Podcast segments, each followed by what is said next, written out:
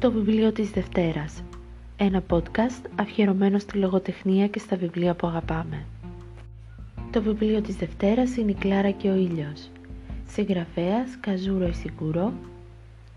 Τη μετάφραση επιμελήθηκε η Αργυρό Μαντόγλου. Το βιβλίο κυκλοφορεί από τις εκδόσεις Ψυχογιός.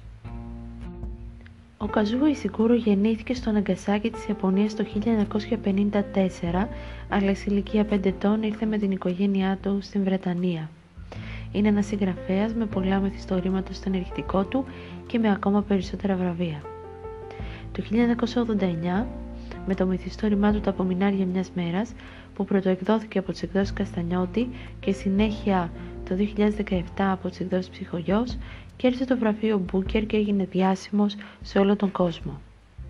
Το βιβλίο του μεταφράστηκε σε 24 γλώσσες και θεωρείται σήμερα ένα από τα σημαντικότερα μεταπολεμικά μυθιστορήματα στην αγγλική γλώσσα, ενώ η ομότικτη ταινία του James Ivory, που ήταν υποψήφια για 8 βραβεία Όσκαρ, έγινε επίσης παγκόσμια επιτυχία. Το μυθιστόρημά του, τότε που ήμασταν ορφανοί, που εκδόθηκε από τις εκδόσεις Καστανιό το 2001 ήταν και αυτό υποψήφιο για βραβείο Μπούκε. Ακολούθησαν το μυθιστόρημα Never Let Me Go το 2005, Μη μ' αφήσεις ποτέ, πάλι από τις εκδόσεις Καστανιώτη και συμπεριλήφθηκε από το Times στο κατάλογο με τα 100 σημαντικότερα μυθιστορήματα στην αγγλική γλώσσα από το 1923. Το 2017 τιμήθηκε με το βραβείο Νόμπελ Λογοτεχνίας επειδή σύμφωνα με την ανακοίνωση της Σουηδικής Ακαδημίας αποκάλυψε στα μεγάλης λογοτεχνικής δύναμης μυθιστόρηματά του την άβυσο κάτω από την ψευδέστησή μας ότι είμαστε συνδεδεμένοι με τον κόσμο. Η Κλάρα και ο ήλιος είναι το πρώτο έργο του συγγραφέα μετά την βράβευσή του με τον Νόμπελ Λογοτεχνίας. Στο μυθιστόρημα του Ισικούρο καταπιάνεται με τη θέση του ανθρώπου σε ένα ψηφιακό κόσμο. Η ηρωίδα του μυθιστορήματος είναι η Κλάρα, ένα ρομπότ, μια τεχνητή φίλη που βρίσκεται σε ένα κατάστημα. Η Κλάρα από την βιτρίνα παρατηρεί τον κόσμο, εξετάζει τις συμπεριφορές των ανθρώπων. Ευχή της είναι να επιλέξει κάποιος πελάτης και να την πάρει μαζί της. Μια 14χρονη Τζόση γνωρίζει την Κλάρα και θέλει να την αποκτήσει. Τελικά η μητέρα της δέχεται να της την αγοράσει και την παίρνουν μαζί σπίτι τους.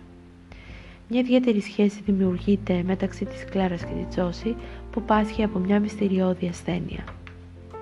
Η Τζόση και οι άλλοι συνομιλικοί της δεν πηγαίνουν στο σχολείο αλλά διδάσκονται μέσω μιας μεθόδου τηλεκπαίδευσης. Έτσι λοιπόν το στοιχείο αυτό τυχαία συνδέεται με την κατάσταση που βιώνουν οι μαθητές την σημερινή εποχή εξαιτίας της πανδημίας. Σημαντικό ρόλο στο μυθιστόρημα διαδραματίζει και ο ήλιος καθώς η Κλάρα έχει μια ιδιαίτερη σχέση μαζί του. Αντλεί την ενέργεια που χρειάζεται. Έπειτα πιστεύει ότι ο ήλιος μπορεί με τη βοήθειά του να σταθεί καταλητικός για την υγεία της Τζόση. Από τις πρώτες σελίδες του μυθιστορήματος αντιλαμβανόμαστε ότι κεντρικό θέμα είναι οι δυνατότητες της τεχνικής νοημοσύνης ενώ θίγονται θέματα όπως αυτό της αγάπης ή της μοναδικότητας του ανθρώπου. Και αναρωτιόμαστε, μπορούν τα ρομπότ να αναπτύξουν αισθήματα; Και έπειτα, πόσο η παρουσία τους θα επηρεάσουν την επικοινωνία με τους ανθρώπους; Γνωρίζουμε ότι τα τελευταία χρόνια η πρόοδος της τεχνολογίας έχει επηρεάσει την επικοινωνία, η οποία σταδιακά χάνεται, όμως με την παραδοσιακή έννοια. Ο Ισικούρο δεν είναι η πρώτη φορά που επιλέγει να κινηθεί στον χώρο της επιστημονικής φαντασίας. Παλαιότερα είχε εκδώσει το «Μη αφήσεις ποτέ» και κινήθηκε και στον χώρο του φάνταση με το θαμένο γίγαντα. Ενδιαφέρον παρουσιάζει η επιλογή του Ισιγκούρο να ορίσει αφηγητή της ιστορίας του, την Κλάρα. Έτσι ο αναγνώστης έρχεται αντιμέτωπος με τη σκέψη ηρωίδας, αλλά και με τα ηθικά διλήμματα που δημιουργούνται σχετικά με την θέση των ρομπότ στη ζωή των ανθρώπων. Ένα δυστοπικό μυθιστόρημα που απευθύνεται σε όλες τις κοινωνίες, στους εφήβους και στους ενήλικες. Σας διαβάζω την αρχή του μυθιστορήματος. Όταν η Ρόζα και εγώ ήμασταν καινούριες, μας είχαν τοποθετήσει στο μέσο του καταστήματος, δίπλα από το τραπεζάκι με τα περιοδικά και βλέπαμε μέσα από το μεγαλύτερο μέρος της βιτρίνας. Έτσι, μπορούσαμε να παρακολουθούμε όσα συνέβαιναν έξω, τους υπαλλήλους γραφείου να τρέχουν βιαστικά το ταξί, τους δρομείς, τους τουρίστες, το ζητιάνο με τον σκύλο του, του κάτω μέρους του κτηρίου Ασά.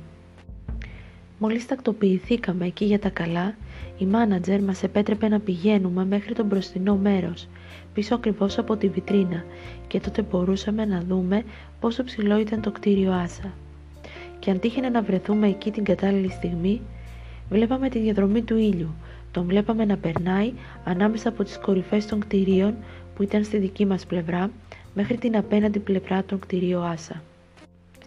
Τη φορά που στάθηκα τυχερή και είδα τη διαδρομή του, είχα γυρίσει ολόκληρο το πρόσωπό μου προς το μέρος του για να λάβω όσο το δυνατόν περισσότερη τροφοδότηση και αν η Ρόζα ήταν μαζί μου θα της έλεγα να κάνει το ίδιο. Έπειτα από ένα ή δύο λεπτά έπρεπε να επιστρέψουμε στη θέση μας και καθώς ήμασταν καινούριε, ανησυχούσαμε μήπως εξασθενούσαμε επειδή από το μέσο του καταστήματος δεν μπορούσαμε να βλέπουμε συχνά τον ήλιο. Αλλά ο Ρέξ, το αγόρι, τεχνητός φίλος, που τότε ήταν κοντά μας, μας είπε πως δεν υπήρχε λόγος ανησυχίας, πως ο ήλιος είχε τρόπους να, να μας φτάσει όπου και αν βρισκόμασταν. Έδειξε τις σανίδες στο πάτωμα και είπε «Να, εκεί, αυτά είναι τα μοτίβα του ήλιου. Όταν ανησυχείς, μπορείς απλώς να τα αγγίζεις και να ξαναδυναμώνεις». Ραντεβού στο επόμενο βιβλίο της Δευτέρας.